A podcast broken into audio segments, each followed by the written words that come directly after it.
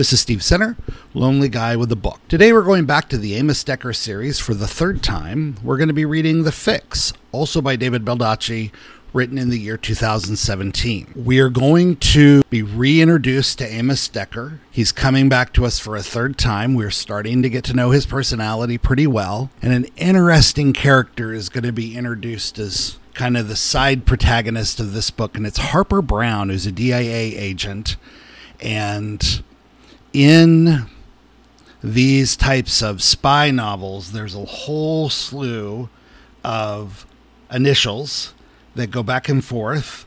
And I just sort of accept they're all kind of the military police. The summary for this from hachettebookgroup.com in this perfect quote fix end quote for the thriller aficionado and the number one New York Times bestseller Maverick FBI Detective Amos Decker must forge an uneasy alliance with the Defense Intelligence Agency to prevent an international incident that could spell the end of the United States as we know it. Now, oftentimes I discuss the endings. In fact, in every podcast, I make an effort to discuss the ending of the book, at the very least, how good it is every once in a while there will be an exceptionally good ending, and I want to make note of it, but I also don't want to spoil it. This book begins with perhaps the best beginning of any of the books in the Amos Decker series. Well, I'm not going to talk about the specifics, but I'm going to say it's a good way to start.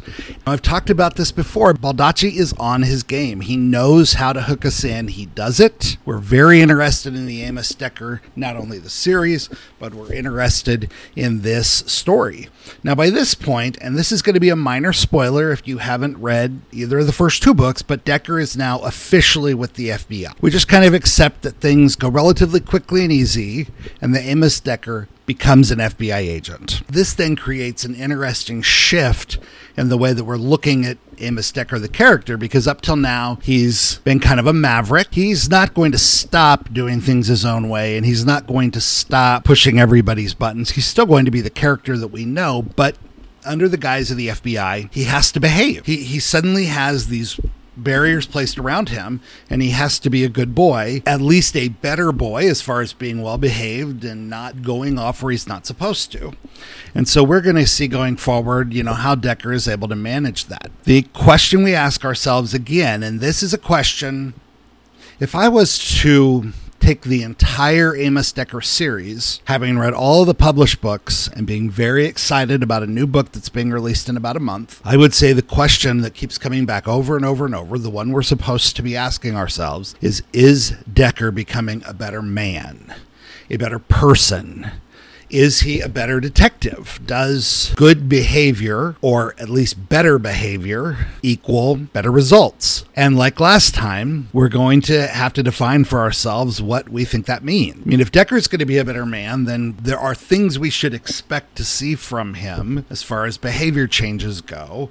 And are we seeing them? There's an interesting emphasis put on his health, going back to the first book where he was really grossly overweight kind of makes this commitment to eat better and eat more salads. That's that's kind of the big thing goes back to is you know what today I'm you know for this meal I'm going to have a salad. Is he losing weight? That's a good question. Is he physically healthier? Okay, that's something we can look at. But the real question, what we're really wondering then, is this part of this kind of transformation on this character. He's really almost an archetypal character in the first book. He's probably the most Sherlock Holmes like. If we keep and we should should. We should keep going back to Sherlock Holmes as the archetypal, the prototypical, you know, detective, seeing what nobody else sees, not really afraid to take risks, definitely not afraid to offend people. We should see with Decker then in volume one, Memory Man, that was the closest to that Sherlock Holmes, you know, prototype that Decker was.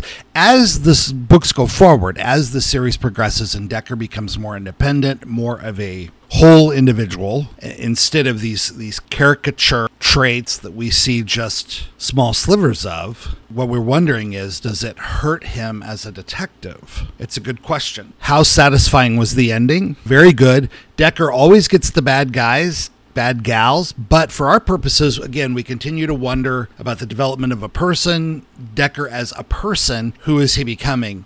And Baldacci's doing a good job of helping us flesh out and answer that question.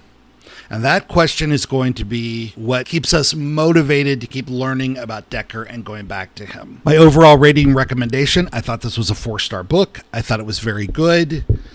Not the best of the series, that's coming up, but definitely uh, Baldacci on his game and an excellent read. What's my recommendation? Well, at this point, if you haven't read Memory Man, shame on you. Go get Memory Man, get through it. Let's read a couple other books, get caught up with the fix. You'll be glad you did. This is Steve Center, Lonely Guy with a Book.